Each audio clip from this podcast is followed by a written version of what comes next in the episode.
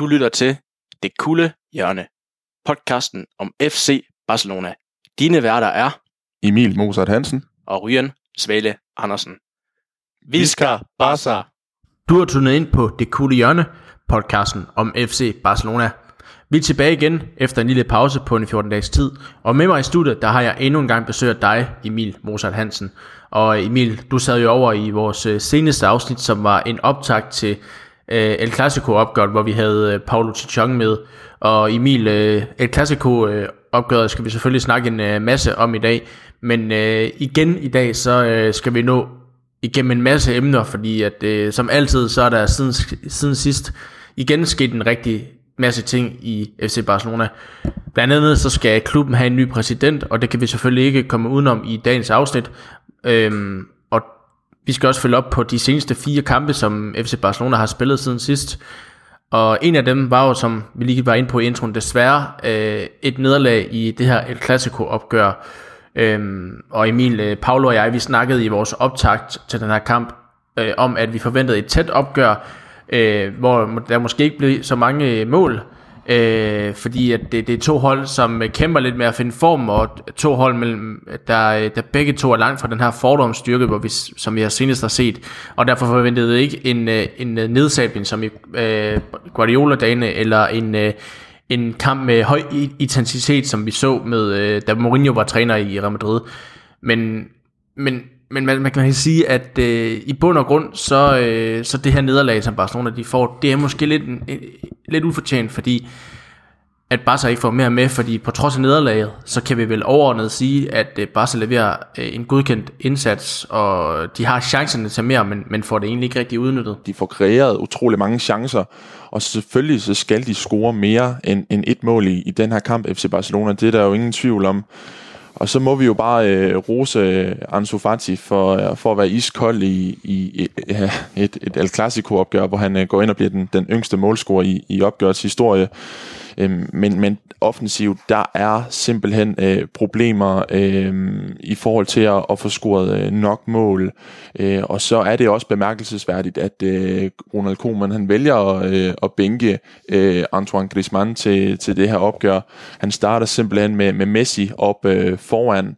Og selvfølgelig så har øh, Antoine Griezmann haft det utrolig svært i FC Barcelona, og han har på ingen måde levet op til forventningerne. Men jeg mener alligevel, at han skal starte i, øh, i et øh, El Clasico-opgør. Øh, øh, fordi øh, kigger vi på, på, på de fire op foran øh, i, i den her El Clasico øh, startopstilling, jamen så er det unge Fati og Pedri ude på kanterne, og så er det en Coutinho og Messi, øh, der ligger helt fremme. Øh, Coutinho lige bag Messi. Og de her unge kanter, jo, det er selvfølgelig fedt, at, at, at de får chancen, men jeg har nu mere set, at, øh, at Fati han var rykket ud på, på venstre kanten, og Messi havde fået sin sædvanlige højre kant, og så kunne øh, Griezmann have været op foran. Jeg synes, det er lidt hårdt, at, øh, at Ronald Koeman han vælger at bænke Griezmann til så vigtig en kamp. Det er trods alt Barca's øh, dyreste indkøb i, øh, i rigtig, rigtig lang tid. Det er altså en, en stor profil. Jeg ved godt, at Griezmann, han, han slet ikke på nogen måde har slået til, men, men jeg synes, det er voldsomt, at man til sådan en kamp her, til verdens største klubopgør, går ind og bænker øh, Antoine Griezmann, fordi så dårligt synes jeg heller ikke, han har været. Selvfølgelig så forventer vi, at der kommer øh, mål, og der kommer øh, oplæg for Antoine Griezmann, men alligevel så synes jeg, at, at, at, at han skal starte i sådan et opgør, fordi øh, det er ikke fordi, at han har været øh, helt ude øh, af FC Barcelona-holdet. Det er ikke fordi, han ikke har bidraget i, i kampene. Han har bare ikke fundet vej til, til de afgørende aktioner i, i kampene. Så jeg synes, det, det er voldsomt, at, øh, at Ronald Koeman, han, øh, han bænker Griezmann til sådan opgør. Ja, det var nok også den største overraskelse i Barcelonas startopstilling, især fordi, at jeg mener også, Griezmann, han, han ikke spiller kampen mod Fender Vardos, der var øh, i, øh, i øh, Champions League inden det her opgør, og så var det ligesom, man tænkte, okay, så, start, så er det fordi, han starter ind i det klassiker. Det gjorde han så ikke. Øhm, det er overraskende, men igen, altså Griezmann, der er et eller andet problem med ham i Barcelona. Hvad det er, det, det ved jeg ikke, fordi han sagde jo, at eller Koeman var jo meget enig om, at han skulle forløse øh, Griezmanns øh, potentiale i, i Barcelona, og at øh, Valverde og Setien havde brugt ham forkert. Han var ikke kantspiller, men nu spiller han nogle gange angriber, nogle gange spiller han en, en kantspiller alligevel, når man ser på formationen, og det fungerer bare stadigvæk ikke. Altså, jeg ved ikke, om det er fordi, man vil sige, Griezmann øh, både i Atletico Madrid og i Frankrig, selvom han nogle gange står på den her angriberrolle, jamen så er han mere den her tier og det her offensive omdrejningspunkt. Og det er Messi også for Barcelona, så jeg ved ikke, om det er fordi, han type, typemæssigt vil det samme som Messi, og, og der ikke er plads til ja, de to. Ja, om, det, om det ændrer sig, hvis Barca nu får øh, en god nier, øh, øh, til januar, hvis der er rød vel og mærket. Om det så ændrer sig, at, så, at Griezmann, der bliver lidt, lidt presset, han så mere kan, kan deltage i den offensive del af spillet øh, øh, opbyggende. Det, det må vi se på, men i hvert fald øh, mål på mål, så, så har Griezmann jo ikke været nogen succes i Barcelona endnu. Nej, det har han på ingen måde. Nu sidder jeg her med en oversigt over øh, hans øh, antal scorede mål i, i hans øh, La Liga-karriere. Og det starter jo egentlig med, at han øh, brager igennem i øh, Real Sociedad i, øh, i 13-14 sæsonen, scorer 16 mål, og så lyder det ellers 22 mål, 22, 16, 19, 15. Øh, og så skifter han til, øh, til FC Barcelona fra Atletico Madrid i, øh, i 1920-sæsonen. Øh, og i sidste sæson bliver det kun til, til 9 scoringer, og i, i den her sæson har han forløbet kun scoret en enkelt gang. Så øh, det er jo forfærdeligt at, øh, at se på med, med FC Barcelona-briller, at, øh, at man henter så dyr en mand ind, og, og, og så dygtig en fodboldspiller også, øh, at han ikke kan, kan komme ind og, og finde vej til, til netmaskerne. Det, øh, det er utrolig ærgerligt. Hvis man skal tage en positiv vinkel fra, fra det her klassiko opgør, så starter øh, vores nyindkøbte højre bak, øh, 19-årige Serginho Dest på den, og jeg synes egentlig, at han leverer en rigtig god klassiko. Øh, han har fået, han, han, også, han kommer også ind i, øh, bliver smidt ind i, øh, mod Van der Svarters også, og gør det egentlig, gør det egentlig godt. Øhm, han giver noget andet til den her højre bak. Han ligner lidt en Dan Alves på nogle punkter, og jeg synes også, når man så, nu skal vi vente Dynamo Kiev-kampen senere, men selvom han måske ikke spiller godt der, så virker Messi til at være glad for, at han har en, en højre bak, der måske er lidt mere offensiv-minded og lidt mere Dani Alves-agtig. Øh, øh, som Dest er. Så, så det er i hvert fald, og man kan jo sige, det er ikke kun Dest, men også Petri, Fati og Trincao, som er unge spillere, som er, det her, det her, som er en del af det her generationsskifte, som Barcelona er på vej med. Det har været positive historier i den her sæson indtil videre. De gør det jo godt, de unge drenge. Altså, der er jo en grund til, at Pedri starter inden, i stedet for Griezmann i Clasico. Det er jo fordi, Pedri har leveret, når han er kommet ind. Der er en grund til, at Fati, han, øh, der er en grund til, at Bradford måske ikke får så meget spilletid i Barcelona, som jeg håbede på. Det er fordi, Fati, han har øh, leveret godt Øhm, der, altså, man må bare sige, at, at det er berettiget, at, at, at Pedri starter ind i Clasico. Det er berettiget, at de unge spillere får chancen lige nu, for de gør det utrolig godt, når de kommer ind, selvom Barca ikke er, hvad, hvad det har været. Ja, de unge spillere, de, øh, de gør det forrygende, og det er altså dem, der, der ligesom er, er lyspunkterne på, på det her øh, FC Barcelona-hold, og hvis vi lige skal vende øh, nyindkøbte Serginho Dest, altså han har været øh, rigtig, rigtig solid i, øh, i hans første øh, optrædener for, for FC Barcelona. Og så synes jeg, at, øh, at han kommer med lige præcis det, som, som vi gerne vil se i, øh, i de her backs, øh, der er på, på FC Barcelona-holdet. Vi vil gerne se noget, noget offensivt øh, fodbold fra, fra deres side, hvor det, de rykker frem på banen og, og er det her ekstra led i, øh, i angrebene. Og det synes jeg, at øh, altså Gino Dest han har, øh, han har levet op til. Øhm, og det er jo øh, noget, som, som, som, som skal være en del af, FC Barcelonas spil, at baksene de rykker med op og bliver et ekstra våben. Øhm, fordi det har det været i, i mange år. Det har det været med, med, med Dani Alves øh, før hen ud på højre bakken, og jeg synes egentlig også, at, at Nelson Semedo han var, han var god til det. Øhm, så så det, det er en fin højre bak, de har, øh, har hentet ind øh, FC Barcelona. Det, det kan vi allerede nu øh, øh, acceptere øh, som, som et øh, godkendt øh, køb, synes jeg. Øh, og han, han leverede også øh, fint i, i El Clasico. Øh, og de unge spillere, de, øh, de går ind og, og leverer, som du siger, øh, Pedri og, og Ansu Fati og, og også Trincao, når han har fået øh, chancen. Så, så vi kan ikke klandre de, de unge spillere for ikke at, at gå ind og tage chancen, når de får den. Det giver jo også på en eller anden måde et, et håb for fremtiden. Man kan sige, nu har, nu har Barca i mange år været, været afhængig af, af Messis øh, præstationer og kvaliteter, selvom han, han stadigvæk øh, er afgørende for, øh, for Barcelonas succes oftest, jamen så giver det noget, et håb for fremtiden, at den dag Messi ikke er der, måske allerede til, til januar eller til sommer, øhm, jamen så, så har vi nogle unge spillere. Det kan godt være, at vi ikke kommer til at se Barca på den helt store scene med, med en Champions League-triumf, for det kan godt være, at vi skal vende os til, at at der går lidt Manchester United i den, men trods alt, så, er vi stadigvæk mere op i toppen, og der skal gå nogle år inden, en Barca måske vinder det store trofæ igen. Men det giver noget håb for, at, at, at der kommer to 17-årige, nu er faktisk så lige blevet, øh, blevet 18, ikke? Øh, med to 17-årige ind, og en 19-årig højre bak, og en 20-årig portugiser, der, øh, der, der har spillet i Braga, der kommer ind og, og, og virker til at øh, være opgaven moden i forhold til, at man spiller i Barcelona. Det giver i hvert fald et håb, at, at det her generationsskifte, som Barca er på vej til at lave, at, at, at det, det, det ser egentlig godkendt ud på den, på den front. Ja, det gør det virkelig. Det, det, det er et lys for, for fremtiden, at, at der er kommet nogle, nogle nogle spillere op på, på FC Barcelona-holdet, som, som leverer øh, gode øh, præstationer, og jeg synes også, de er kommet lidt øh, ud af det blå øh, og har snedet sig ind på, på FC Barcelona-holdet. Og øh, det har de jo gjort i, i takt med de her øh, indhop, de har fået øh, i løbet af, af sæsonens øh, første kampe. Og der må vi bare sige, at, øh, at de har leveret, så, så selvfølgelig så skal de jo bare have, have chancen, når de kan gå ind og levere, og, og nogle af, af holdets store stjerner ikke kan. Jamen så er det jo klart, så må, så må man jo spille med, med de unge spillere, på trods af, at det er en mærkelig situation, hvor man forventer, at nogle af FC Barcelonas allerstørste øh, store verdensstjerner, de burde gå ind og levere. Men gør de ikke det, så må man jo give chancen til de unge, der rent faktisk kan gå ind og, og være kampopgørende.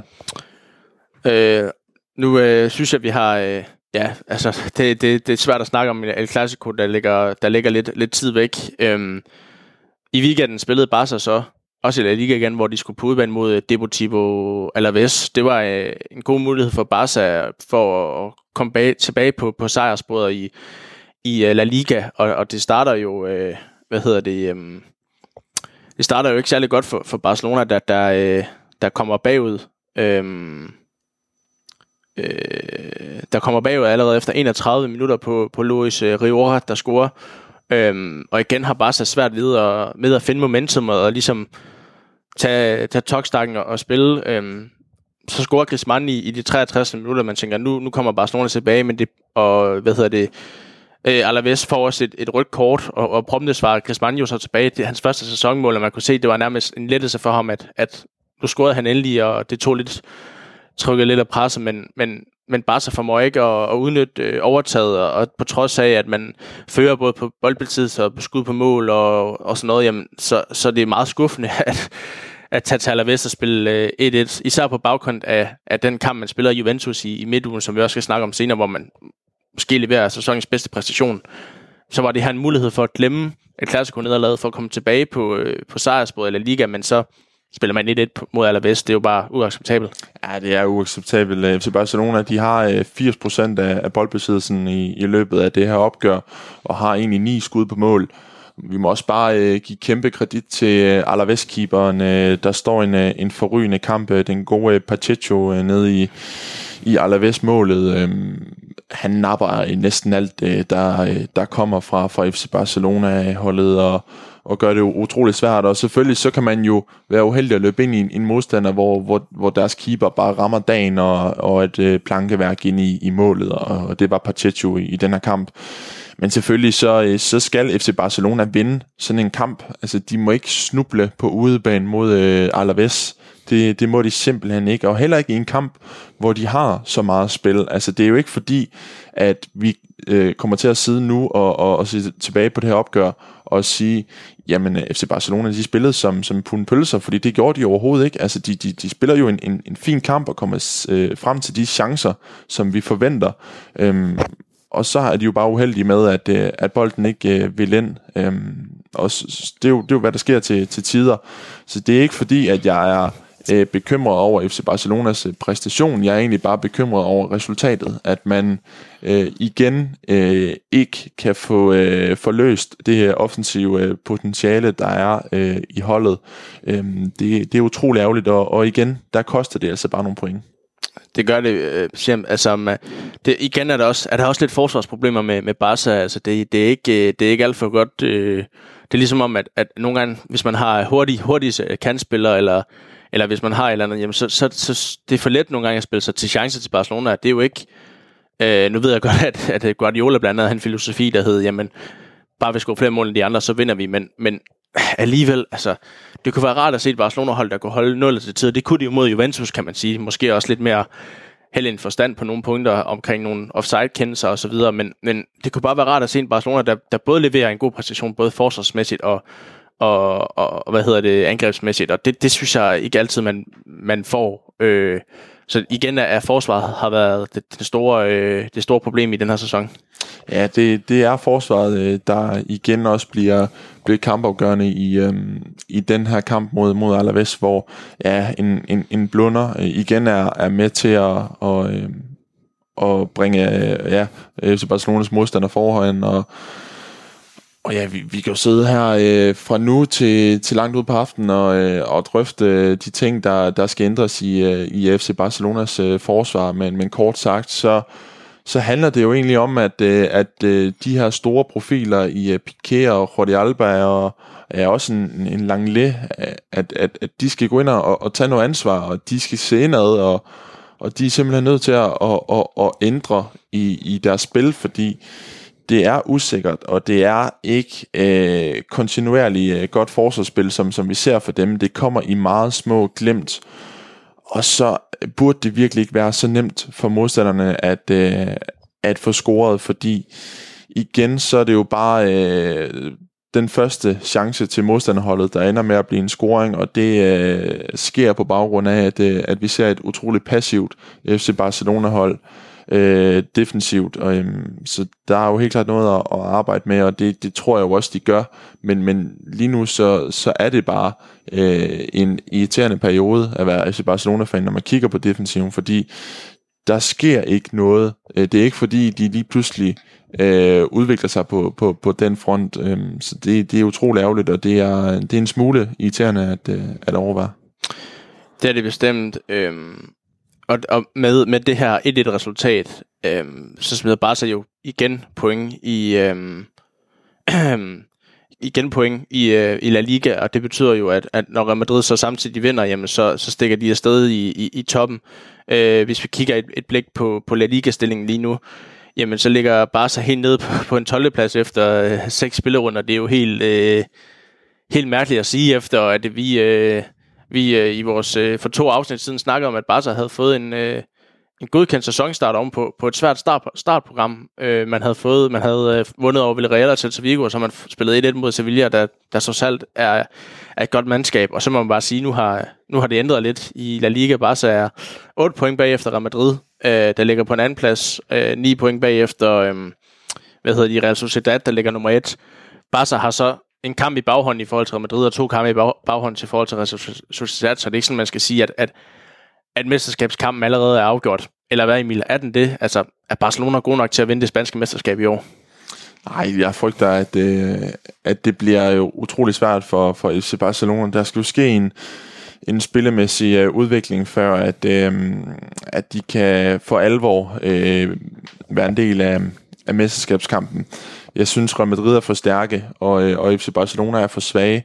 Der er øh, for mange øh, svagpunkter på, på det her FC Barcelona-hold til, at, øh, at de kan gå ind og, og, øh, og blande sig i, øh, i mesterskabskampen. Det, øh, det tror jeg, vi allerede øh, godt kan, kan, kan sige nu. Jeg ved godt, det er tidligt. Der, der er kun øh, spillet seks kampe for FC Barcelonas vedkommende, men, men både i, i Champions League og Liga har det set øh, øh, utrolig øh, skidt ud, og, selvfølgelig så kan vi jo ikke gøre andet end at håbe på, at, at det vender, men, men, men igen, så, så har vi fået en, en ny træner ind, der, der heller ikke kan, kan påvirke øh, spillet i, i, i en positiv øh, retning, og, og igen, så, så sidder vi her og, og har de øh, negative og, og, og trælse briller på, øh, efter en ny øh, træner er, er kommet til, og, og det er bare utrolig ærgerligt, og vi er bare nødt til at være realistiske, og, øh, og jeg tror, jeg tror ikke, at FC Barcelona de kommer til at blande sig i, i, i mesterskabskampen i år. Jeg tror, at, øh, at de ender i toppen, det, det er der ingen tvivl om, men, men jeg tror at,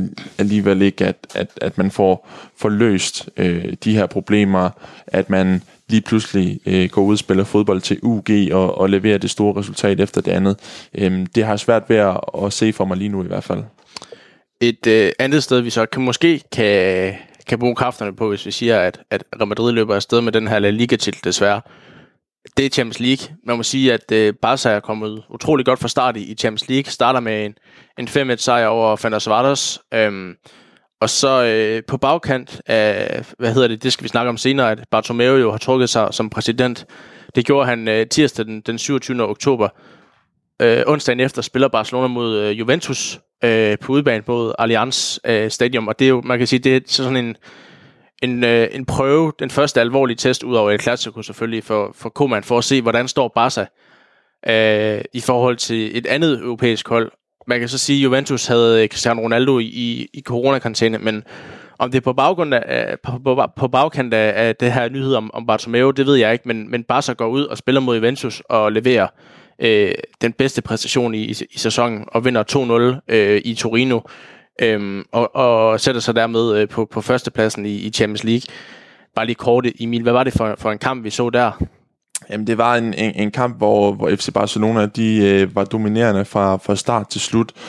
Øhm, kommer med, med et rigtig godt øh, udtryk øh, til kampen, og, øh, og så må vi sige, at, øh, at øh, de er øh, kyniske i, i den her kamp, når, når de får øh, chancen, og, og ja, dejligt at se øh, Osman Dembélé øh, få scoret for, for FC Barcelona.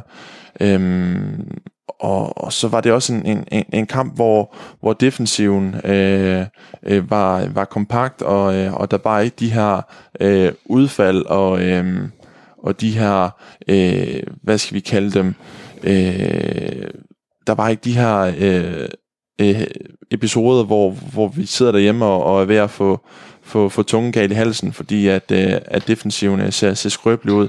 Nej, det, det, det, det var en kamp, hvor, hvor Araujo, han, øh, han kommer ind i, i startopstillingen øh, til fordel for en, en karantæneramt øh, Piquet ved siden af, af Langley, og, og ja, defensiven, de, de, de lukker godt af i, i den her kamp, og, og så, øh, så lukker Messi kampen øh, til sidst øh, med, øh, med en straffesparkscoring. Så, øh, så det var et rigtig, rigtig godkendt resultat. Det er jo bestemt ikke et, et nemt spil, øh, sted at, at spille fodbold, så, øh, så jeg var, øh, jeg var meget begejstret over øh, den her sejr, og det er et fedt øh, udtryk øh, at komme med, specielt efter øh, et, øh, et nederlag i, i El Clasico, at man så går ud og, og vinder på, på udbanen over Juventus.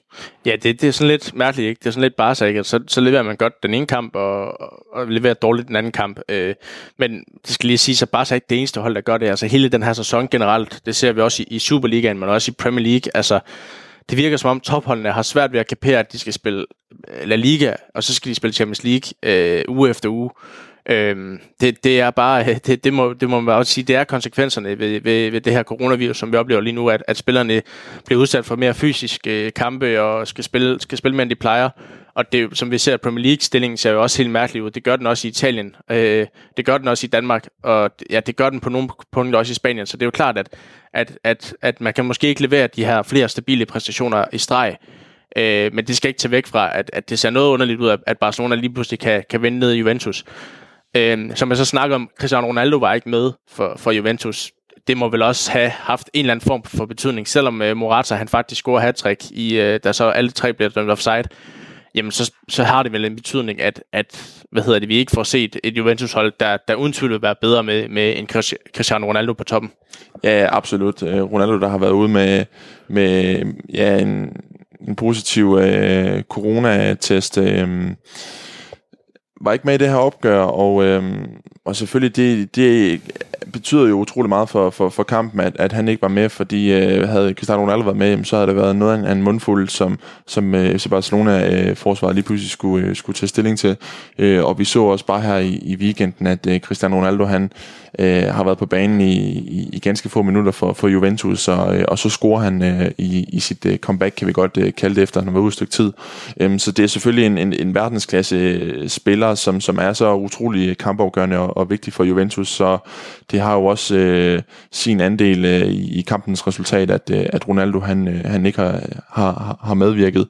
Øhm, og det er selvfølgelig ærgerligt, fordi vi vil jo gerne have, at, at begge hold stiller med, med de stærkeste øh, mulige øh, spillere. Øhm, Øh, og så vil vi jo også gerne se det her opgør mellem øh, Messi og, og Ronaldo igen, som, som vi savner fra, øh, fra La Liga-tiden, hvor Ronaldo var i, i Real Madrid. Så øh, Øh, ærgerligt, at øh, Ronaldo ikke var med, men øh, skal vi se på det med, med FC Barcelona-briller, så, øh, så, så det er jo også fint, at, øh, at man slipper for at, øh, at skulle håndtere ham, fordi øh, det, det er bestemt ikke nemt på, på nogen måder. Det er det bestemt ikke. Øhm, hvad hedder det? Øhm, Øhm, en anden, altså øh, sejren Juventus spiller så bare så på førstepladsen i, i Champions League-gruppen, og nu sidder vi her torsdag optager og, og har lige set Barcelona spille mod Dynamo Kiev, og der må man bare sige, det var også et andet kamp, end, øh, end den med så Juventus. Barca starter, starter som lyn og torden for straffespark tidligt i, i kampen, øhm, og har den ene store chance efter, efter den anden, øh, særligt Griezmann, der brænder på det skamligste, øh, nærmest en meter fra målet. Øh, og Petri har skud på overlæggeren. Det samme har Messi, og man starter rigtig godt de første 20 minutter. Og så ved jeg ikke, hvad der sker. Så øh, det skal lige siges, at, at Dynamo Kiev har jo rigtig mange spillere i, i corona-karantæne. 13 eller 11-13 spillere mener jeg, at de har, øhm, og stiller derfor op med noget reservespækket mandskab. Men i perioder spiller de altså Barcelona ud af, ud af, af banen på Camp Nou, og Barcelona vinder, vinder den her kamp 2-1, øh, kun takket være øh, en tilbagevendt øh, Marc-André Ter Stegen ind i, ind i målet, Emil. Hvad, hvad skal vi tænke? Altså, den ene dag kan vi slå øh, Juventus, øh, godt nok uden Ronaldo øh, på udebane, og den anden dag, så har vi problemer med at, med, med at slå Dynamo Kiev øh, på Camp Nou, et reservespækket Dynamo Kiev-mandskab. Man må så også sige, at deres tredje målmand redder så også nogle gode, men, men alligevel, altså, er det bare Barca, den, Barca en nødskal den her sæson, at, at man kan levere godt den ene kamp, og så øh, levere rigtig dårligt den anden kamp? Ja, det er øh, spøjst, at, at man efter øh, ja, en, en god præstation mod øh, Juventus øh, går ud og, og leverer øh, ja, et, et, et andet udtryk mod, øh, mod Dynamo Kiev. Øh, ja, men igen, altså, de, de vinder kun kampen 2-1. Jeg synes alligevel, at, øh, at resultatet øh, lyver lidt, fordi de, øh, de har jo egentlig øh, utrolig mange chancer FC Barcelona, og som du siger, så står Dynamo Kiev-keeperen også en, en, en fremragende kamp. Øhm, så det er ikke fordi, at, at, at, at jeg vil klandre FC Barcelona for, for den her kamp, fordi jeg synes egentlig, at, at øh, de gør det utrolig godt, og, øh, og de får skabt de her chancer. Øh, men, men igen, så, så mangler der det sidste fra, fra offensiven øh, før at, at vi kan få de her store sejre, som, som vi jo håber på, at, øh, at FC Barcelona kan, kan hive frem op, specielt mod hold som øh, Alaves og, øh, og som Dynamo Kiev, jamen der skal FC Barcelona jo kunne få det offensive maskineri til at virke, så man kan hive de her store øh, sejre hjem. Øh. Så øh, jo, selvfølgelig så så er det et, et, et resultat, der, øh, der er farligt. Øh, Dynamo Kiev kan jo øh, ja, altså komme frem med, med, med dødstød til, til sidst, der, der tager point fra, fra FC Barcelona. Øhm, så den her kamp, der må aldrig blive så, så åben, som, som den bliver. Det er, det er en kamp, der, der skal lukkes, øh, specielt når man har så mange øh, chancer. Det, det ved de også godt i FC Barcelona. Ja, nu siger du selv, vi, vi har været... Altså, Barcelona er selvfølgelig en anden tid nu, men, men altså, man så jo for under Guardiola eller under en, en Enrique nogle gange, at, at i de her kampe, hvor Barca, Barca møder en Dynamo Kiev, eller man mødte også Sparta Bordislov på et tidspunkt, så kunne man nærmest stille med, øh, med B-holdet, eller med folk fra, fra akademiet, der, der, får, øh, der får deres første kamp i sæsonen, og så alligevel kører man, kører man dem over med en, med en 4-5-0 sejr. Altså, de tider ligger bare utrolig langt væk. Barca er, blevet, er jo blevet øh, dårligere, må man sige, men, men jeg tror også, at, at, at nogle europæiske hold er blevet bedre, at, at det der ligger til grund for det, men det virker bare mærkeligt, at, at Barcelona har så store problemer mod, mod et, et B-hold fra øh, mod, et B-hold af Dynamo Kiev i hvert fald. Øh, og og det, må, det må man sige, vi er måske nogle gange lidt for vant til, hvad det var, Guardiola gjorde i, i Barcelona på nogle punkter. Øh, man kan sige, at den her kamp spiller også Frankie de Jong også i forsvaret, fordi Barcelona igen har, har skadesproblemer. En, nu er du selv på Araujo, han gjorde det jo faktisk godt, og der, der snakker om, at forlænge hans kontrakt nu i Barcelona, fordi man har været imponeret over hans præstationer, og han starter på i, i forsvaret, fordi Langley jo måske ikke har været, øh, måske ikke har været på sin vanlige niveau i den her sæson. Øh, og så Busquets og Pjanic på, på midtbanen. Det er jo heller ikke en, en midtbane, der, der er særlig meget kreativitet i, må man sige. Øh, så, så selvom vi stiller med, med det umiddelbart stærkeste hold på papiret, jamen, så har vi stadig problemer med, med Dynamo Kiev, for det må vi håbe på, at, øh, at Koeman får rettet op på. Han lignede også en, en mand, der var total, totalt øh, ugidelig i, sin, øh, i går på bænken, og virkelig en mand, der var opgivende, øh, fordi at spillerne ikke rigtig hørte efter, hvad han sagde. Det, det ligner ikke bare sig det her. Det er bare som man kender. Jeg synes også, jeg læste en, en interessant øh, pointe på, på en Twitter-profil, der skrev om, at at, øh, hvad hedder det, at under Piol, da han var kaptajn i Barca, han kunne ligesom forstå, at var en motivator for, for Barca, og det der med for eksempel Thiago og Dani Alves, de, de engang efter et 5-0 øh, mål stod og øh, lavede en brasiliansk stand, jamen så kom Piol op og sagde til dem, nej stop, vi skal score flere mål, vi skal score flere mål, vi har ikke vundet endnu, eller var man bagud, jamen så var Piol god til at piske Barca ind. Altså jeg ved ikke, Messi anfører nu, og jeg har sagt det før, jeg synes ikke Messi sådan er en anfører material, han virker ikke som mig for sådan en mand, der sådan kan motivere spillerne til at levere bedre. Nu viste du mig en video, inden vi gik på i dag, at han knap nok gider at, at, at spille i presset, altså mangler bare måske bare sådan en, sådan en, en pyol-agtig type, eller en, en motivator, der bare virkelig kan, tage, kan tage fat om og sige, nu, nu tager du dig kraftedet med sammen. Messi, han har øh, virkelig udviklet sig til at, øh, at være en, øh, en humørspiller. Altså, det vil sige, øh, går det godt i, øh, i FC Barcelona, jamen, så er det også en, en glad øh, Lionel Messi, som, som, som vi ser. Det er der jo ingen øh, tvivl om. men derimod går det skidt, som, som det gør lige nu, så synes jeg også, at vi ser nogle øh, negative øh, tendenser fra Lionel Messi, der, øh, der virker meget opgivende. Og øh, som anfører i FC Barcelona, jamen, så hører det jo øh, ingen øh, steder hjemme. Øh, og jeg synes også godt, man kan, man kan diskutere, om, om Messi han nogensinde har haft øh, anførerpotentiale, fordi der er jo ingen tvivl om, at Messi, han er jo, øh, han er jo verdens bedste øh, fodboldspiller øh, til tider. Øh, men om han har de store lederegenskaber, det, øh, det, det, det synes jeg stadigvæk, at, det, at vi mangler at se. Han har jo også været anført for det argentinske landshold i, i utrolig mange år, men jeg tror egentlig bare, at han har, han har fået den chance på baggrund af, at, øh, at han er den her store profil, som han er. Øh, der mangler noget fra, fra Messi's side på, på, på den front. Han skal være den, der, der går forrest, øh, og han skal være i stand til at, at lægge øh, det her kaos bag sig, som der har været med ledelsen af ham øh, i, i løbet af, af, af ja, den, den seneste sæson og det gør han ikke, øh, og det ser vi i, igen i går, øh, også på den video, som, som jeg viser dig øh, fra, fra Twitter, at, øh, at Messi han gider knap nok at, øh, at løbe hjem og, øh, og, øh, og forhindre øh, ja, Dynamo Kiev i at, at få sat et, øh, et angreb øh, i værk, så det, det er utroligt skræmmende at se, at, øh, at Messi han, øh, han har de her øh, attityder og, og tendenser på, på banen i øjeblikket, specielt i, i en periode, hvor, hvor holdet virkelig har brug for, at der er nogen, der træder i kraft og, øh, og, øh, og agerer som, som ledere på, på holdet. Det må man sige. Nu, nu, nu er vi omkring Messi, fordi jeg vil sige, øhm, vi snakkede om, at da, da det blev officielt, at, at han ligesom blev i Barcelona, om, om han var motiveret nok til at blive i Barcelona, om han kunne have det. Det sagde han, det, jeg elsker Barcelona, så det, det skal ikke være i tvivl om. Jeg, jeg vil stadig være den samme. Men er han det?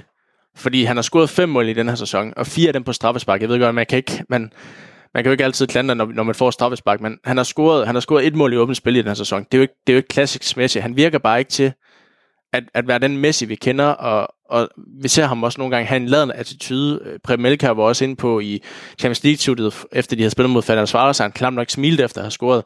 Der var så øh, det her famøse kram med Ronald Koeman efter sejren over Juventus, og der var lidt smil også øhm, efter sejren over Juventus. Om det var på bagkant af Bartomeu, det ved jeg ikke, og, og der gik ligesom nogle rygter om, at, at nu, nu var der mulighed for, at Messi kunne blive, men er Messi den samme spiller, øh, som han var øh, og har været før? Altså virker han motiveret nok til at blive i Barcelona? Nej, det gør han på ingen måde. Øh, jeg tror, det hænger sammen med, at øh, Lionel Messi han mangler nogle øh, lejerkammerater op foran, der, øh, der også har øh, succes. Da han havde øh, Suarez og, og Neymar ved sin side, men det var jo tre spillere, der alle var inde i, i en fremragende periode, og øh, formentlig deres, øh, deres livs øh, form, hvor at, øh, at alle ting øh, bare lykkedes. Øh, og Messi, han har, han har ikke nogen op foran, der også øh, lykkes med tingene. Jo, han har en, en ung øh, Ansu Fati, øh, der, øh, der gør det forrygende. Men Griezmann, han leverer ikke. Øh, Coutinho, han, han leverer kun i, i, i små glimt. Øh, jeg tror bare, at, at Messi, han mangler nogen op foran, der også har noget succes, øh, sådan at, at alt presset ikke ligger på ham, sådan at, at, at, at øh, hans øh, offensive holdkammeraters øh, gode spil, øh, som bliver til, til, til ja, øh, det gode humør også, at det også øh, smitter af på, på Messi. Det her, det, det mangler han. Øh, jeg tror, han føler sig utrolig alene i FC Barcelona. Øh, men førhen, der er det jo ikke gået ud over hans spil. Der har han jo stadigvæk leveret med mål og assist i, i lange baner. Men i den her sæson, så, så kan man tydeligt se, at, at det påvirker ham øh, utrolig meget, og så ser vi ikke øh, det øh, sædvanlige antal mål og, øh, og assist, som, som vi har set fra, fra Messi førhen, så, så det har også ramt ham på det spillemæssige i, i, i den her sæson, at han, at han er meget alene på det her FC Barcelona-hold. Øhm, og det er jo utrolig ærgerligt, fordi øh, Messi, han burde jo bare øh, fortsætte i, i, i samme spor og, og gå ind og, og, og levere og levere. Øhm, men, men, men, men det har han på, på ingen måde gjort, og, og ja, jeg, jeg tror simpelthen, at, at det hænger sammen med, at, at, at når der ikke er, er nogen af hans holdkammerater op foran, der, der har succes, så, så, så tror jeg bare, at, at det også går, går ud over hans eget spil det er i hvert fald, øh, det er i hvert fald nogle, nogle gode teorier. Altså, jeg tror også, at, at en del af det, han er jo stadigvæk nok sur over den måde, man, man, man skibede Luis Suarez afsted, og Messi har også lagt skjul på, at, at, at han gerne vil have Neymar tilbage. Det ser så mere umuligt ud end, end nogensinde, og, og den dør er, er man nærmest øh, lukket nu. Øh, med Barcelonas øh, økonomiske situation i mente, og, og Neymar, der, der, der er på tærsklen til at forlænge med, med PSG. Øh, en anden spiller, jeg, jeg synes, vi lige skal vende lidt i den her sejr over Dynamo Kiev, det er øh, Ricky Puig, fordi øh, det har nærmest virket. Han, han kommer ind under sidste sæson under sit tjen og leverer gode præstationer på midtbanen, og man tænker, her, her er den næste store øh, spiller fra, fra La Masia. Hvad der så sker efter træneren hedder Ronald Koeman, han virker ligesom til at sige, jamen, du har ikke min tillid, du er ikke god nok til førsteholdet, du skal lejes ud og have noget, have noget Øh, Puig er, er fast besluttet på at vise sit værd i Barcelona og kæmpe for sin chance. I går øh, mod Dynamo Kiev, hvor øh, hverken Pjanic eller Busquets fungerer, men ligesom spiller med De Jong nede på, øh, ned på midtbanen, jamen der kommer han heller igen, og det virker til, at, at Koeman måske på en eller anden måde godt kan se, at han er måske lidt for hård ved Puig, men han, han, han, han, er, altså, han, er, øh, han er fastholdende, og han er stadig og holder fast i, at Puig ikke er god nok. Var det ikke sådan en type, man måske manglede i går på midtbanen mod, øh, mod Dynamo Kiev, hvor man manglede noget kreativitet, og, og en, en chanceskabende spiller, som vi har set med Xavi og Iniesta, han er jo af Barcelona-skolen, han er, han, der, der bør ikke være nogen spillere, der kender den måde at spille på bedre end Puig. Altså, er, er Koeman lidt for, lidt for næsvis og lidt for stædig med, med Ricky Puig? Ja, det, det synes jeg bestemt, han er, og, og også efter en, en, en sæson, hvor Ricky Puig virkelig var, var lyspunktet på, på FC Barcelona-holdet, der i den øh, afgørende del af sæsonen virkelig gik ind og, og tog øh, takt øh, stokken, øh, og, og det, det, det giver ingen mening, fordi øh, altså, det er jo ikke fordi, der, der kom dårlige øh, præstationer fra, fra, fra det Puig øh, i, i løbet af sidste sæson, og jeg var også indstillet på, at, at nu skulle han ind på, på FC Barcelona-holdet øh, under en, en ny træner og, og få en, en, en endnu større rolle. Øhm, men, men Ronald Koeman, han, han, han ser åbenbart ikke det, det samme i ham, som, som, som vi gør. Øhm, og, og, og skipper ham øh, igen igen øhm, på, på, på FC Barcelona-holdet, så det er øh, utrolig ærgerligt, fordi som du siger, han er en, en kreativ spiller, og, og i perioder, hvor at, at spillet ikke kører offensivt for FC Barcelona, jamen, så er han jo en, øh, en, en gylden spiller at sætte ind i forhold til at, at, at blive mere chanceskabende, fordi det er virkelig noget af det her, som, som han kan, det, Ricky Puig, det er, at han, han kan kreere de her chancer op foran, og han, han er en, en trussel for, for, øh, for modstanderens forsvar, øh, i takt med, at, at han er så god til at, øh, at, at skabe de her chancer med hans øh, blik for spillet. Øh, så det, det er ærgerligt, øh, og selvfølgelig så, så, så er der endnu flere spillere øh, på, på bænken, der, øh, der er unge og har øh, stor potentiale, øh, som, som også øh, burde komme ind, øh, men, men selvfølgelig, øh, han har jo sine præferencer, øh, den gode Ronald Koeman, og der er jo nogen, han, han foretrækker mere end, end andre, men, men, men, man kigger vi på bænken, altså der er så meget øh, potentiale Øh, i, i, i FC Barcelonas øh, unge spillere. Der er en Carlos Alenia, en Junia Firpo, øh, og Drinkau, der også kommer ind, og så øh, Ricky Puig. Altså, der er utrolig meget ung talent i øh, FC Barcelona. Øhm, så det er øh, synd, at, at, at nogle af dem øh, også øh, bliver glemt i, øh, i den her proces, øh, som, som Ronald Koeman har, har gang i. En anden spiller, der måske også bliver glemt, og det er det lille sidste, vi skal have i vores kampgaming her, det er vores danske islet på Barcelona-holdet, Martin Brathwaite. Man, man kan sige, at han er god nok til Barcelona. Det ved jeg ikke. Jeg, vi begge to har snakket om, at vi elsker hans mentalitet. Det der med, at man skal aldrig give op, og succes kommer til dem, der arbejder for det og sådan noget. Han har fået nogle, han har fået nogle små indhop-hister her. Han har jo ikke for alvor startet inden, og Koeman virker egentlig som en mand, der tænker, jeg bruger dig bare, fordi du er her, men ikke fordi jeg har lyst. Men på bagkant af, at Griezmann måske ikke har leveret så godt, som man har. Man kan sige, det er uheldigt for Bradford, er så Fati også har leveret på en, på en plads, han kan spille. Men på bagkant af, at, at Dembélé også øh, i starten var, var skadet og, og ikke viste sit værd, og, og Griezmann ikke viste sit værd, bør Bradford så ikke få mere spilletid. Altså, du skal ikke kigge særlig meget på hans Twitter eller på hans Instagram, hvor mange Barca-fans eller andre skriver, at you deserve much more, eller you should play instead of øh, Griezmann. Altså, kan man, er man ikke derhen, hvor man bare skal prøve at give Bradford chancen? Jeg ved godt, at, at vi begge to kan være enige om, at han har, han har nok ikke niveauet til Barcelona, men, men det er trods alt vores nummer 9, øh, og man kan da prøve at give ham chancen i en kamp eller to. Jo, jeg, jeg er enig. Altså, øh, danske hjertet, det, det brænder for alvor i, i den her øh, tid. Det er ikke mange minutter, han, han, han får på banen, øh, den gode Martin Brathwaite. Øh, blev skiftet ind forleden mod, øh, mod Alaves, og, øh, og efterfølgende der har man fundet frem til, at, at han i løbet af de her 12 minutter på banen kun har en boldberøring. Og det er jo ikke, øh, det er jo ikke godt nok. Øh, og det er jo ikke Martin Brathwaites øh, skyld. Det, det handler jo om, at, at, at han ikke får chancen, og det handler om, at, at, at han kommer ind som regel, når det er FC Barcelona. De, øh, de har det øh, utrolig svært. Øh, og, og, og det samme var jo tilfældet i, i kampen mod Alaves jeg må bare være ærlig og sige, at, at det er svært at, at sige om, om Martin Brathwaite, han, han har niveauet til FC Barcelona eller ej, når, når der han ikke får chancen. Men han er også nødt til at, at gribe chancen, og han er også nødt til at gå ind og, og skabe noget selv øh, i de her kampe mod Alaves, øh, hvor der står øh, 1-1, og, øh, og, øh, og det er svært at, at, at bryde igennem.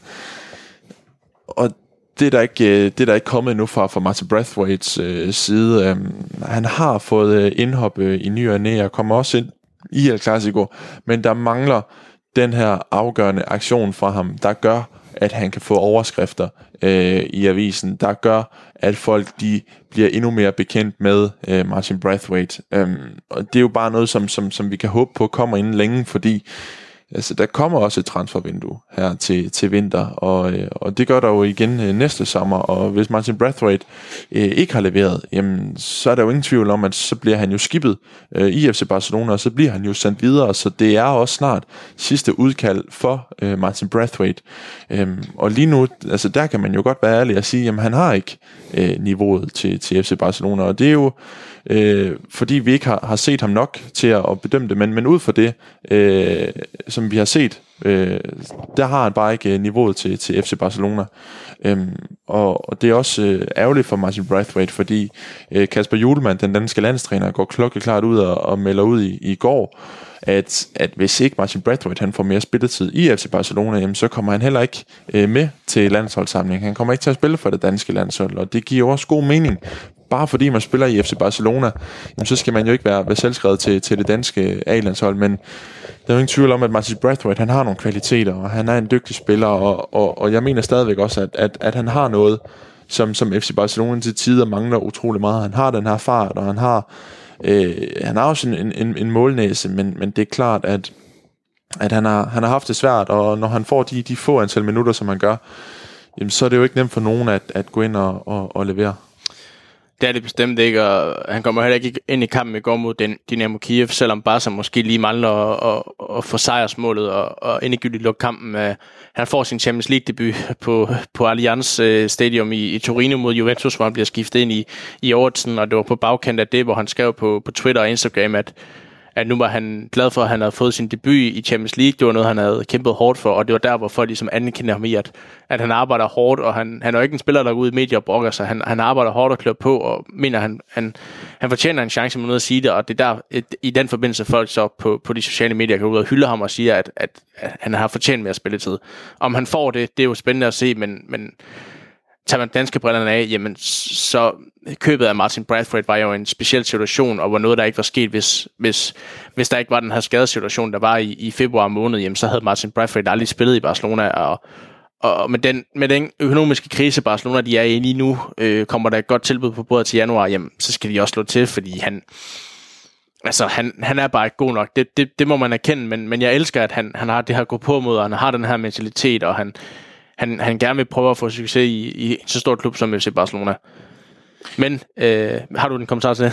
Ja, altså man kan virkelig ikke klandre her øh, Marcel Brathwaite øh, for hans attitude. Det, det kan man i, i den grad ikke. Og, øh, og lige siden han, han kom til klubben, jamen, så har han jo på hans øh, sociale øh, medier givet udtryk for, hvor meget han, han elsker, øh, at, at han har fået chancen i FC Barcelona, og hvor meget han, han værdsætter det. Øh, så øh, Martin Brathwaite øh, selv kan man ikke øh, klandre. Øh, Øh, det handler mere om, at, øh, at når han så ikke får chancen, så er det sgu også svært at, at, at gå ud og, og virkelig få, få stemplet sit, sit navn øh, på, på, på holdkortet.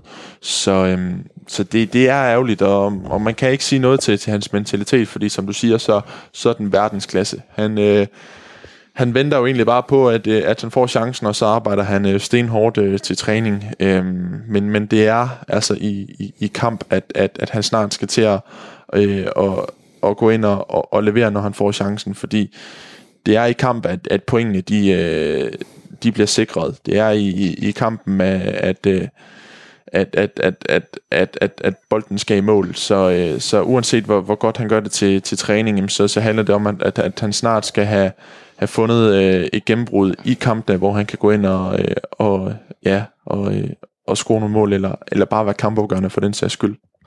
Det er i hvert fald spændende at se, om Martin Bradford er fortid til januar.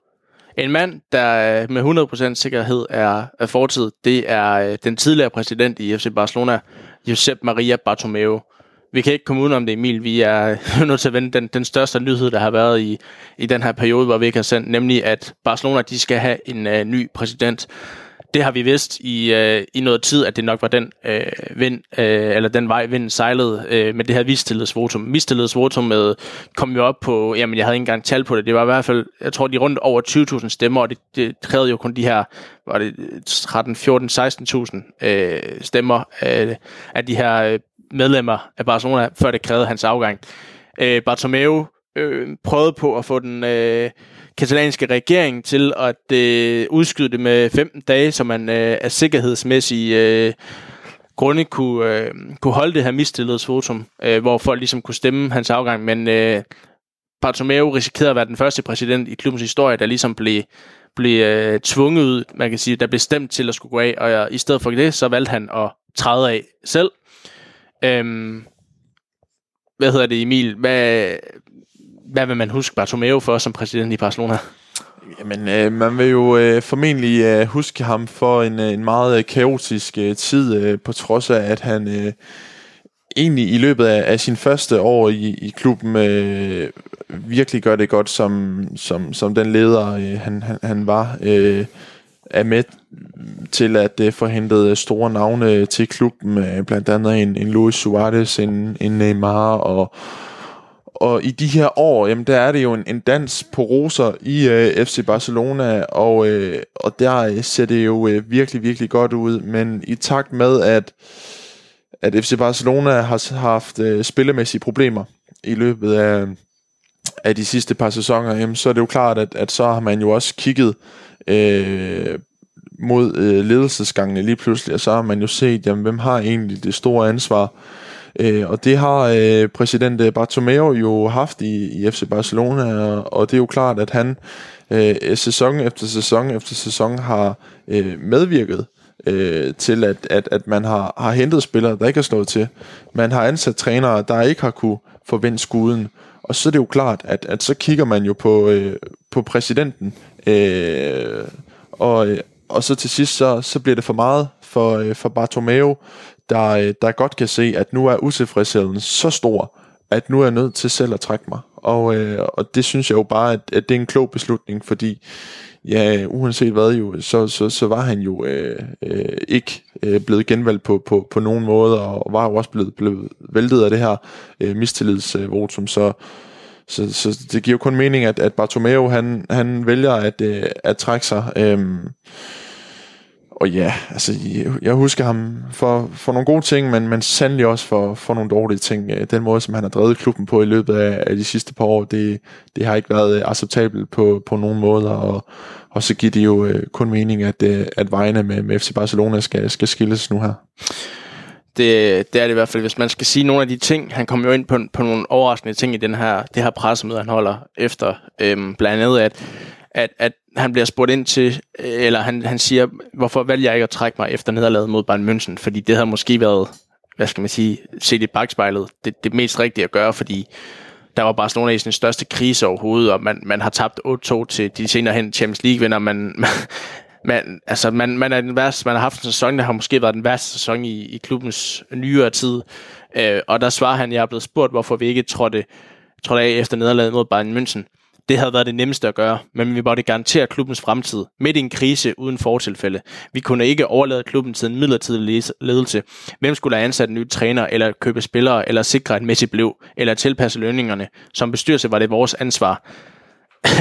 Efter Bartomeu så er kommet frem, eller har trådt af, er det så kommet frem, at, øh, at Barcelonas økonomi er jamen, helt ud af skide. Øhm, man er nødt til at reducere spillelønninger med, med 190 millioner euro, ellers så risikerer Barcelona simpelthen at, at, at gå konkurs. Og der, der er rygter om, at det, at det, et skyldes coronakrisen, men måske også, at Bartomeu har, har lige kigget på det her, den her, løn, det her, det her øh, altså givet for høje lønninger til, til Messi blandt andet. Det fortjener han jo, så må man sige på nogle punkter, men måske også, at man har brugt så mange milliarder kroner på Coutinho og på Dembélé på Griezmann, og man har givet høje lønninger til, til Rakitic og Vidal, da de var der, og Suarez, det var også en af grundene til, at de røg væk.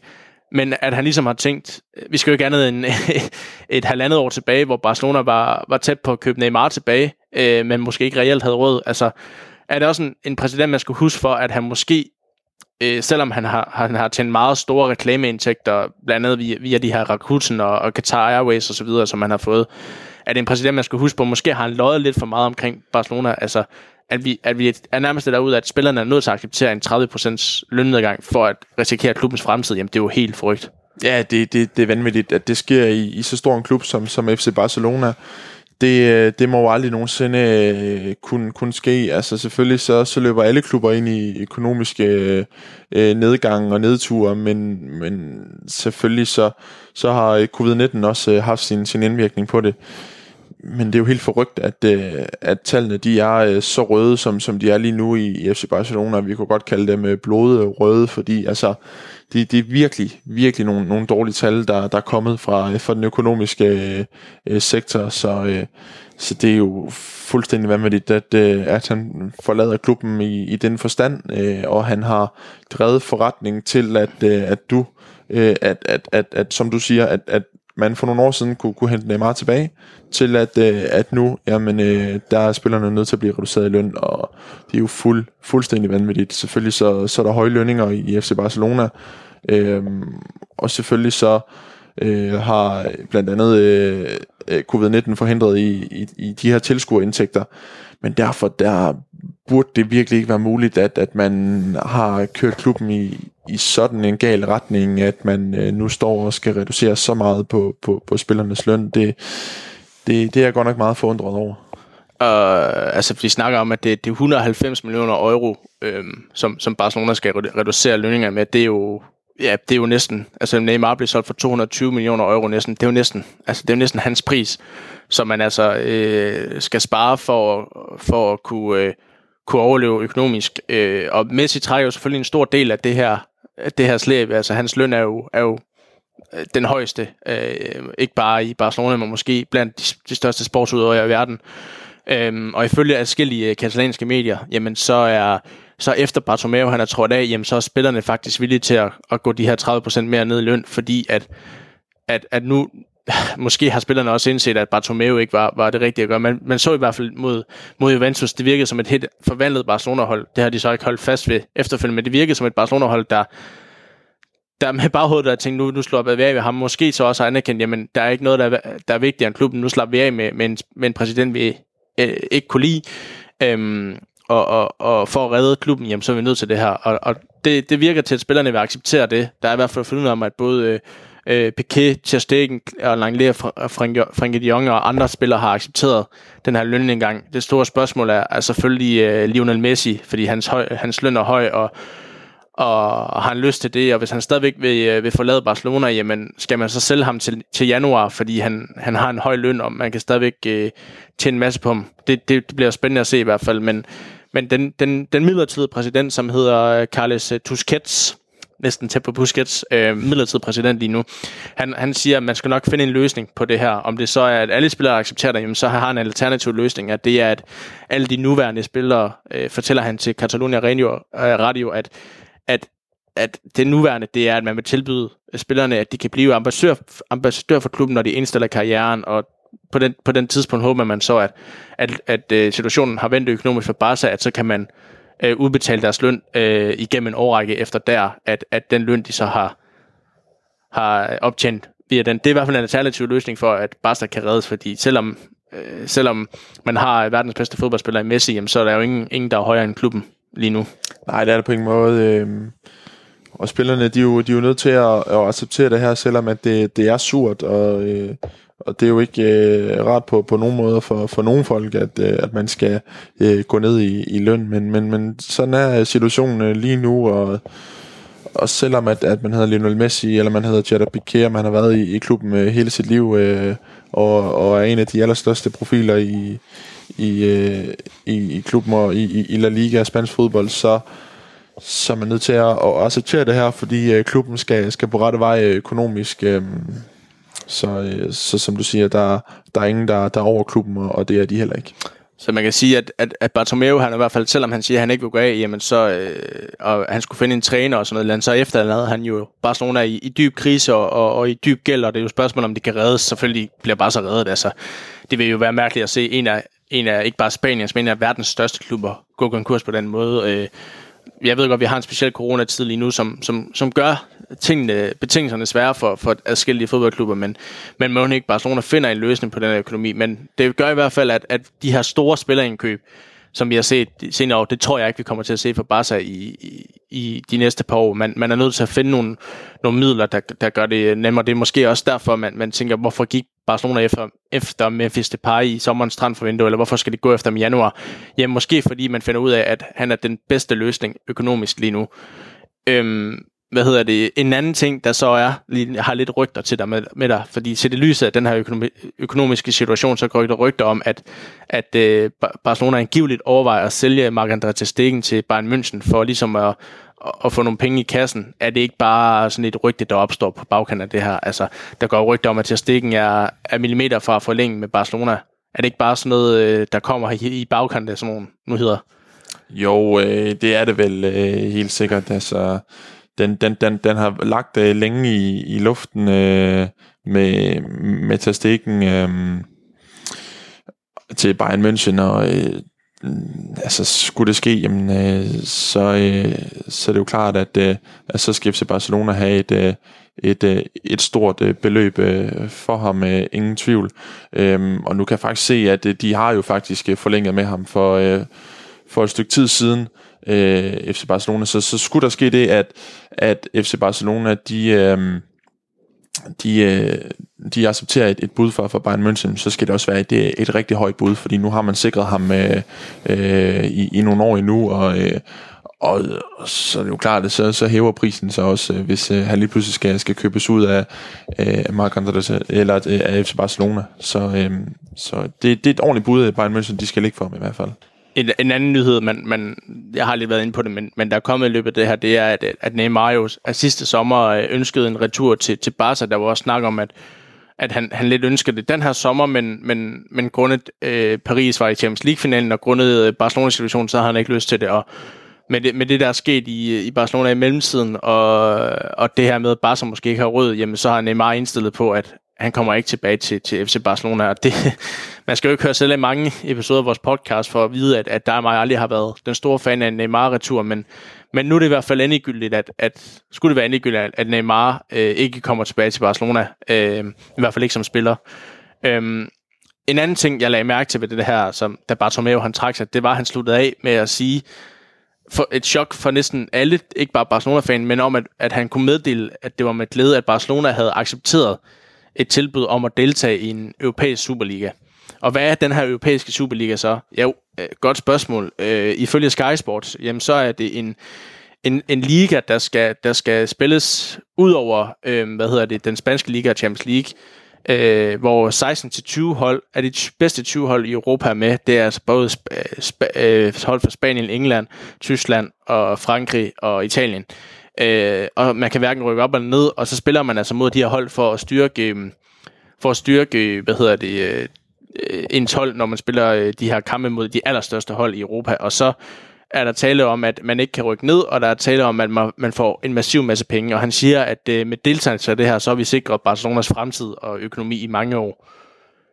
Øh, det, det er ikke noget, vi har hørt om før den her europæiske Superliga. Emil, hvad skal vi tænke om det?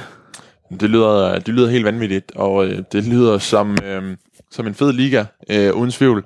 Øh, men det lyder også lidt som, som, som noget, vi, vi godt kan undvære. Øh, jeg har det fint med, med Champions League. Øh, jeg har det fint med, at, øh, at FC Barcelona, de, øh, de må nøjes med, med få opgør mod, mod de allerstørste hold i, i Europa i, i, i løbet af, af sådan en uh, sæson. Øh, sådan en Superliga, det, det, det lyder, det lyder vanvittigt, det, og det lyder også lidt det urealistisk, hvis, hvis jeg skal være helt ærlig. Det, det er jo noget, der, der helt klart kommer, kommer til at, at, at være penge i, men det er også noget, der kommer til at, at koste nogle, nogle penge, fordi jamen, så skal klubberne rejse øh, på tværs af, af Europa hele tiden, og, øh, og så har man jo øh, allerede... Øh, ja, man har jo allerede sin, sin respektive liga at, øh, at holde styr på, og så er der jo også øh, Champions League. Så det, det lyder lidt uh, unødvendigt, og, uh, og, og det, lyder, det lyder vildt. Um, så det, det, det er ikke fordi, jeg, jeg, har, jeg er kæmpe tilhænger af det, uh, fordi jeg, jeg synes, der, der er nok, at, uh, at holde øje med i, i forvejen. Øh, selvfølgelig en, en Superliga med, med, med de aller, allerbedste hold. Det er jo selvfølgelig interessant, men det synes jeg jo, vi, vi allerede har i, i form af Champions League, og, hvor jeg godt kan lide den struktur, der er i Champions League. Øhm, så at man øh, skal ja, starte en, en, en ny liga op, det, det synes jeg, det lyder lige lovligt voldsomt. Og det er også en, en liga, altså grund til, at det kommer som et chok, det er fordi, det har, det har været noget, der har været på rygtebasis, at det var noget, de, de store klubber planlagde, øh, fordi man, man måske gerne vil gøre, øh, gøre, gøre det her, altså både Champions League mere øh, kompetitivt, altså gøre det for de store, største hold i Europa, Øh, men så mister man måske noget, noget af charmen med Champions League, der jo er jo, for, det hedder jo Mesternes Liga, altså så vil man blandt andet øh, gøre det endnu sværere for de danske mestre at komme med i Champions League og sådan noget, og det, det, det er det, der er, det er, at man har, ikke, man har hørt rygter om det, men der har aldrig nogen klubber, der, der sådan har bekræftet det, og han så går ud og bekræfter det, jamen det er jo, og han siger, at vi har accepteret det i samarbejde med andre europæiske klubber. Så det er jo noget, der har snart været snak om på vandrørene, men, men så meldingen går på, UEFA ikke vil godkende en sådan liga, fordi at det, øh, jamen det, øh, hvad hedder det, skævvrider jo Champions League, og gør, at Champions League overhovedet ikke bliver interessant at følge længere, hvorimod at meldinger går på, at FIFA synes, det er en rigtig god idé, og sagtens kunne, kunne overveje at lave sådan en slags turnering, eller en, et eller andet, og, og, og finde plads til den i, i det ellers kompakte kampprogram. Men det er i hvert fald noget, der bliver spændende at følge, og der må jo være en, en, en, en masse penge involveret, siden, siden at Bartomeu siger, at at det er noget, der kan sikre økono, eller klubben økonomisk, men han siger jo altså, at det er noget, den, nye, den, nye, den nuværende, eller den kommende præsident og bestyrelse skal vælge, så det er jo ikke engang sikkert, at det er noget, der bliver til. Altså, han, det, er jo, det er det sidste, han gør som præsident. Det er måske, fordi han gerne vil være, være redde klubben, som han sagde. Jeg vil gerne stoppe som præsident, når jeg har sikret mig, at klubben kommer tilbage på rette spor, og det kan være det, han så gør, det er, at han siger ja til det her for at sikre klubbens økonomi, men en ny præsident kan jo sagtens sige, at det her det er ikke nogen god idé for os. Så det bliver i hvert fald spændende at se, hvor, hvor det fører hen, om det er noget, der bare er på tegnebrættet, eller om det er noget, der, der kommer til at ske.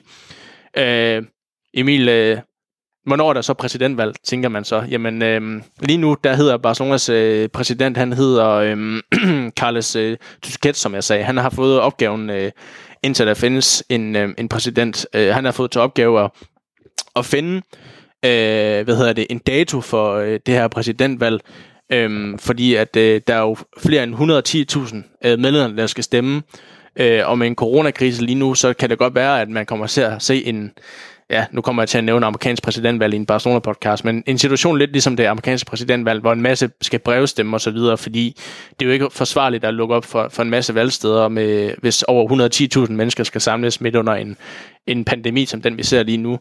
Øh, så han skal ligesom finde ud af øh, i løbet af, af de næste par, par uger, hvordan man afholder sådan et øh, præsidentvalg forsvarligt øh, i den her tid, og hvornår det overhovedet skal være. Og han, øh, og han kom øh, ud med en udmelding øh, for et par dage siden om, at øh, planen var, at øh, man, øh, man, man øh, regner med at øh, holde... Øh, præsidentvalget omkring øh, juletid, fordi så har man et par måneder til at forberede det, og man har, så har kandidaterne et par måneder til, eller en måned, halvandet måned tid til at, at, at, at føre deres valgkampagne. Øhm, så, så hvad hedder det, til, til januar, eller senest til jul, der har man altså en ny præsident i, i øh, Barcelona, Emil, og det bliver jo spændende at se, øh, hvem det bliver. Ja, det gør det helt bestemt. Øh, der, der er mange ombud, og, og så er der alligevel kun ganske få, der, der egentlig er i spil, medmindre der, der sker noget, noget utroligt overraskende. Men ja, lige nu tyder det på, at det, at det bliver Victor Font, der, der bliver den nye præsident i, i FC Barcelona, og spændende mand, der, der ser ud til at, at skal være den næste mand ved, ved roret, og øhm, Ja, altså det er ikke fordi, jeg, øh, jeg øh, har utrolig meget viden omkring øh, de øvrige øh, kandidater, men, men jeg kan i hvert fald sige, at, at Victor Font, det, det er en mand, der, der, der har, har en, en, en, en enorm kærlighed til, til, til FC Barcelona, og, og som også øh, ja, flere gange har givet udtryk for, at, øh, at han, han vil virkelig gerne have, have den her post. Så, øh, så det bliver spændende med, med et valg, og det bliver spændende øh, at se, hvem, hvem det bliver, og så bliver det jo bare dejligt med noget fornyelse på, på ledelsesgangen. Det gør det. Nu, nu er du selv ind på, på Victor Font. Øh, jeg vil gerne lige vende, hvordan valget sådan kommer til at gå, fordi øh, når der er valg, så, så kommer der altid store kandidater ind, der, lunder, der, der løber guld og grønne skove og siger, jamen øh, hvis jeg skal være præsident i Barcelona, jamen så henter jeg Pep Guardiola tilbage, og jeg vil hente øh, Neymar, jeg vil hente Mbappé, jeg vil hente øh, Erling Haaland, jeg vil hente de bedste spillere i verden. Det kan være lidt svært nu, når vi har været inde på, at Barcelonas økonomi er, er slemmere, end det nogensinde har været, og, og vi måske ikke skal forvente nogle, øh, nogle store spillerindkøb, i hvert fald det næste års tid, indtil situationen er vendt. Øh, og, og plus det her med, som jeg er inde på før, at, at coronakrisen gør jo, at det, at det er svært, at, at, for, at man kan holde et, valg, et valg, som vi vant til at kende det. Så det, der er nødt til at komme brevstemmer, og som vi ser nu med det amerikanske valg, det kan altså tage, tage lang tid, før, før man får åbnet de her brevstemmer og får, får valideret dem osv. Så, videre. så det kan godt være et valg, der, der, der, der trækker ud. Øh, bare lige for at sige, at, at, at det bliver noget anderledes valg, end man måske er vant til, hvis, hvis der er andre Barca-fans, der sidder derude og kan huske, hvordan, øh, hvordan øh, for eksempel Bartomeu øh, blev valgt, eller hvad hedder det, hans forgænger, øh, eller Porte, eller Sandro Rosell også øh, blev valgt. Øh, men, men jeg vil også lige et, lidt ind på, på, på de mulige kandidater til en præsidentvalg, fordi som du siger, der er mange om budet, og det er der så alligevel ikke, fordi den, den største favorit er er Victor Font. Der har også gået rygter om, at den tidligere præsident, øh, øh, Jean Laporte, vil, vil stille op en, en mand, der havde så meget succes, ansat Guardiola, øh, definerede en ny epoke i Barcelona, øh, men, men han har ikke endegyldigt sagt det. Hvis man skal kigge lidt på, øh, på øh, hvad hedder det, øh, Victor Font, jamen, øh, så har han gjort det klart, at han ønsker at have Xavi som træner. Han ønsker, at Barca skal skal tilbage og, og have mange gamle spillere som, som legender, og han har sagt, at uh, Johan Cruyffs søn, Jordi Cruyff, han skal være sportsdirektør, uh, og så vil han gerne hylde, uh, hvad hedder det, gøre Piol og Iniesta, og måske endda også Guardiola en del af, af, af klubben, om det så er Guardiola som en sportsdirektør eller som træner, uh, selvom han afviser det. Det er i hvert fald noget, han gør, og så, og så kan det være med Piol og Iniesta, enten som en del af, af scouting-teamet, eller som en del af, af trænerteamet. Det er jo en mand med med visioner for Barca i hvert fald, som du siger, og det lyder jo det, det lyder som, som sød musik i mange Barca-fans øh, ører, at, at med Victor Fonte i spidsen, jamen, så hedder det måske øh, et trænerteam bestående af Xavi Iniesta og Piol som, som talentspejder, og øh, ja, en Guardiola, en eller anden form for rolle, og så, øh, hvad hedder han, øh, Jordi Cruyff. Altså, det er jo, det er jo sød musik øh, i nogens ører. Det, han er i hvert fald min favorit til det her præsidentvalg. Ja, og, og, og det er han også her, og, og det lyder jo som, som nogle glimrende forslag, som, som han kommer med, og, og det er jo en mand, der, der gerne vil have det her DNA til, tilbage i klubben, det er der jo ingen øh, tvivl om, og øh, så kan man jo selvfølgelig altid drøfte, om, om det bliver utrolig indavlet, hvis, øh, hvis, hvis det, som, som han foreslår her, det, det skulle komme til at ske, men, men jeg tror egentlig bare, at at det, det vil gavne øh, FC Barcelona øh, utrolig meget, og, og jeg er fan af, af det, som, som han lægger frem på bordet her. Øhm, det, øh, det, det, det lyder rigtig godt, øh, fordi FC Barcelona, de, de har brug for at genfinde sig selv, og, øh, og de er nødt til at, øh, at, at, at kigge tilbage på, på, på, på fortiden og se, jamen, jamen, jamen, hvad var det, der lykkedes så godt, øh, da vi var en, en stor klub i, i europæisk fodbold, og hvad var det, der lykkedes så godt, da, da vi var de, de aller, allerbedste. Øhm, og der øh, har folk, som, som du også nævner her, været involveret, og at man så skulle hive dem tilbage, jamen øh, det lyder jo bare som, som et glimrende forslag. Så, øh, så fan af, af det, som, som Victor Font han, øh, han står for. Og og grunden til, at han også er stor favorit, det er jo netop fordi, at, at det virker som om, han har bare så legenderne bag sig. Altså, han har en Xavi med sig. Han har allerede af, indgået en aftale med Xavi, om han skal være træner. Øhm, og, og så virker det også til, at han er, han er den eneste, der sådan er kommet med, med hans vision for Barcelona, med at man skal tilbage til rødderne med, med at La Masia skal være, skal være udviklende, og at det er der, man skal hente spillere fra, og man, man skal tilbage til dyderne. Men, men der er også, øh, som jeg sagde, Johan, Johan Laporte, der er en Jordi Farre, en øh, Joris øh, Fernandes, som også er er, øh, er nogle af dem, der overvejer at stille op. Øhm, hvem de er og hvad de står for, bliver vi nok klogere på, og skal vi nok også øh, vende her i podcasten, men jeg kunne godt lige tænke mig at høre dig, Emil, fordi øh, Michael Laudrup, øh, en Barcelona-legende, øh, blev spurgt ind i Champions League-studiet om, øh, hvem, hvem han tror øh, vinder bare præsidentvalget, og hvem, hvem, hvordan, hvordan han tror, det kommer til at se ud. Han sagde jo, jamen, jeg ved ikke, hvem favoritten er, men den, der har Messi med sig, vinder. Øh, Victor Font har også været at sige, at han er sikker på, at han sagtens kan overtale Messi til at blive. Tror du, at i og med, at præsidentvalget bliver afgjort inden, eller bliver afholdt inden jul, og Messi egentlig allerede i 1. januar kan forhandle en, en kontrakt på plads på Manchester City. Tror du, at en ny præsident kan lokke Messi til at blive ved FC Barcelona? Jamen, altså, det, er jo, det er jo bare noget, som, som, som vi kan håbe på. Det er øh, utroligt svært at, at svare på, hvad, hvad der foregår op i, i Messis hoved. Lige nu, øh, der øh, virker han, som, som nævnt tidligere, øh, utrolig opgivende, og, og det er som om, han har mistet lysten og kærligheden til, til det her FC Barcelona-projekt, øh, og, øh, og det, det, det bliver selvfølgelig svært at, at få Messi til at, at, at blive, også fordi, at, at, at hvis Messi han skal skifte, øh, inden hans karriere slutter, jamen, så er det jo også ved at være tid. Øh, hvis han skal prøve noget, noget, noget nyt, så, øh, så det, det, det, det bliver en, en vanskelig opgave, øh, men forhåbentlig så, så kan nogle af de ting, som, som Victor Fonte gerne vil have indført i klubben, øh, medvirke til, at, at Messi han, øh, han beslutter sig for at, at blive, og, og, og det håber vi jo øh, selvfølgelig på. Øhm, så så det, det, det bliver spændende at, at følge. Øh, ja, Øh, for det første præsidentvalget, men også øh, følge, hvad Messi han, han rent faktisk øh, kommer, øh, kommer til at, øh, at, at beslutte sig for, fordi der er ingen tvivl om, at, øh, at fungerer det ikke på ledelsesgangen, jamen så, så er det jo også øh, over and out for, for Messis vedkommende. Han, han gider ikke øh, mere ballade nu, han gider ikke mere kaos, øh, og det, det forstår man jo egentlig godt, at, øh, at han, han, han er træt af. Så, øh, så det, det bliver rigtig spændende at følge det gør det i hvert fald, og som sagt, så, øh, så skal vi nok også følge med her i podcasten, når, når flere kandidater øh, øh, kommer med sit projekt og sin vision og så videre, og, og skal nok også give et overblik over, øh, hvem kandidaterne er og hvad de står for. Øh, men, men indtil videre er det jo som sagt egentlig kun Victor Font, der som, som sådan har, har, har fremlagt sit projekt, og derfor også er, er store favorit. Den sidste ting på bloggen, vi skal vende, inden øh, vi, kan, vi kan kalde det her et afsnit, Emil, det er, at Barcelona skal i aktion igen i, i weekenden. Øhm, og her skal man øh, møde øh, Real Betis. Øhm, Real Betis, som, øh, som har fået, også har fået en, en, en okay start på, øh, på La Liga, øh, ligger nummer 7 med, med 12 point, har, har fået Manu, Manuel øh, Pellegrini ind som træner. De har vundet øh, fire kampe og tabt fire, altså har spillet otte kampe allerede. Øh, Øhm, og, og et hold, altså i og med, at man kan have en, have en Manuel Pellegrini, Pellegrini ind, så er det også et hold, som man kan sige, hvor der er store forventninger til. Øh, men, men hvis vi lige skal vende det hurtigt, øh, Barca ligger nummer 12 i La Liga, er, er 8 point bagefter Real Madrid. Skal vi ikke kalde den her kamp mod Real Betis en, en must-win for Barca? Alle kampe for FC Barcelonas øh, vedkommende i La Liga, de er must-win kampe. Altså, der er ikke råd til at tabe flere point, øh, og det øh, er selvfølgelig utroligt bekymrende, når vi kigger på, øh, på den spillemæssige situation, som øh, klubben øh, står i.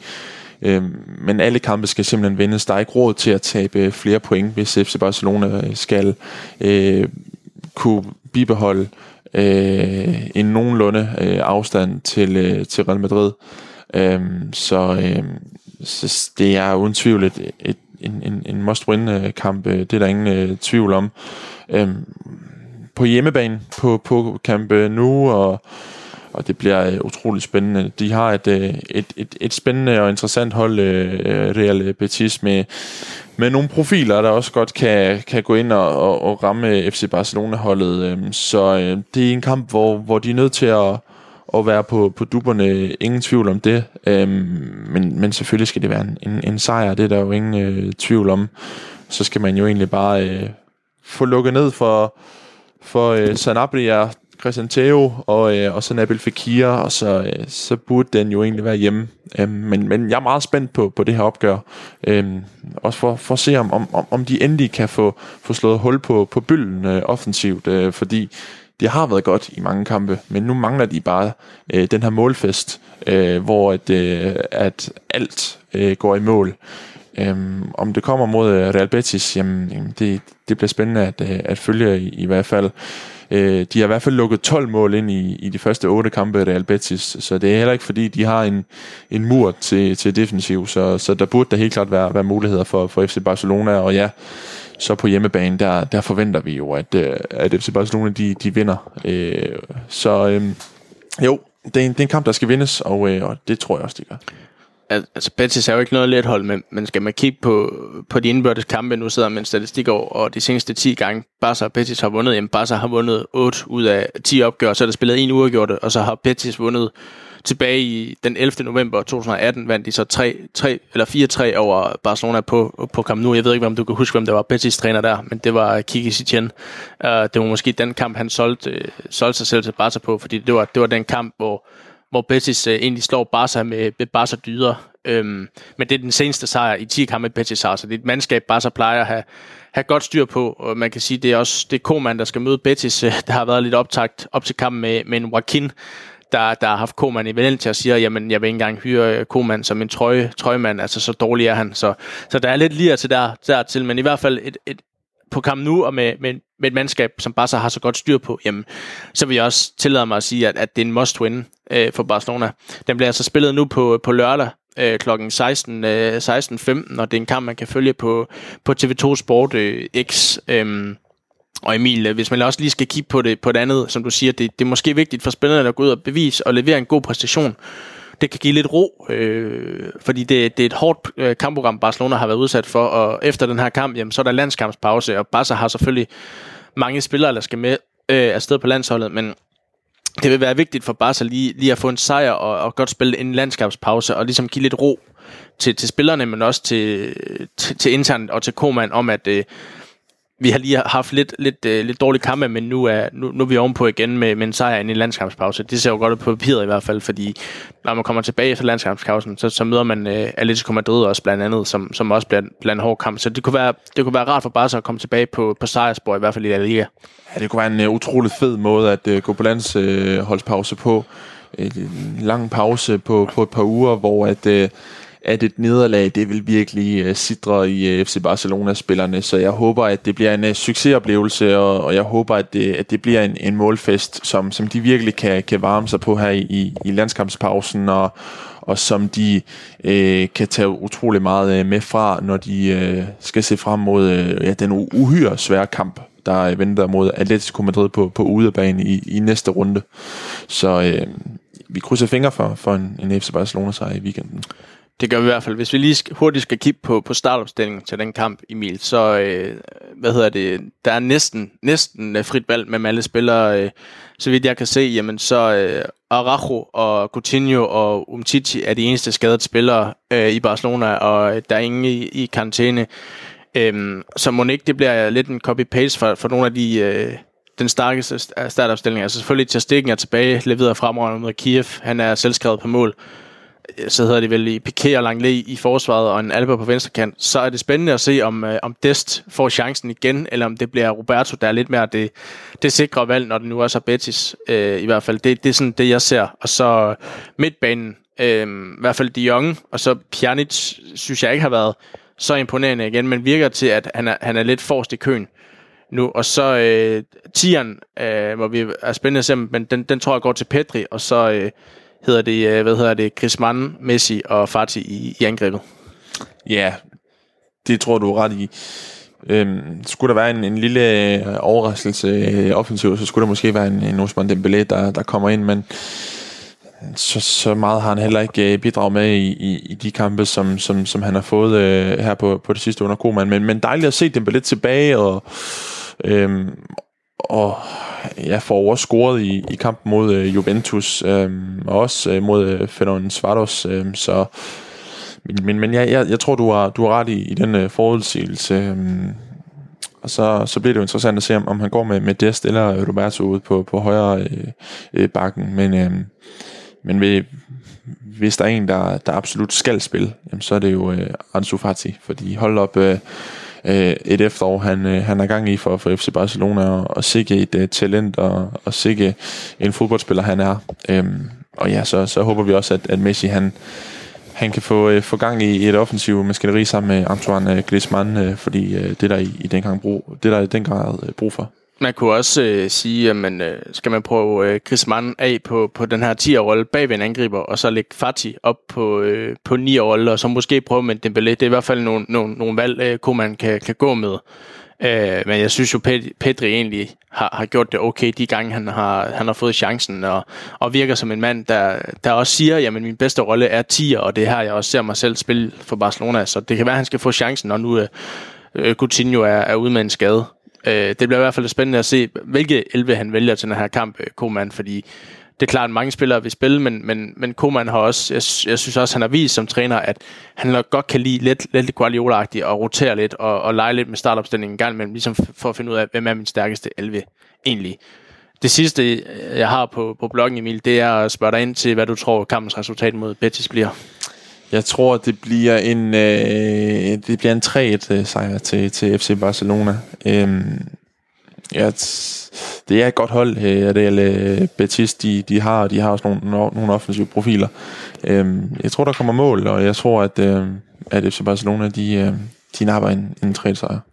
Det er det der nederen ved at være vært, og så stille dig det første spørgsmål. For 3-1 var også det første, der poppede op i mit hoved, og jeg vil ikke, øh, jeg vil ikke sige det samme som dig, fordi jeg tror også, at at Barca har svært ved at, har svært ved at holde nullet. Det, øh, det, det, det virker det til.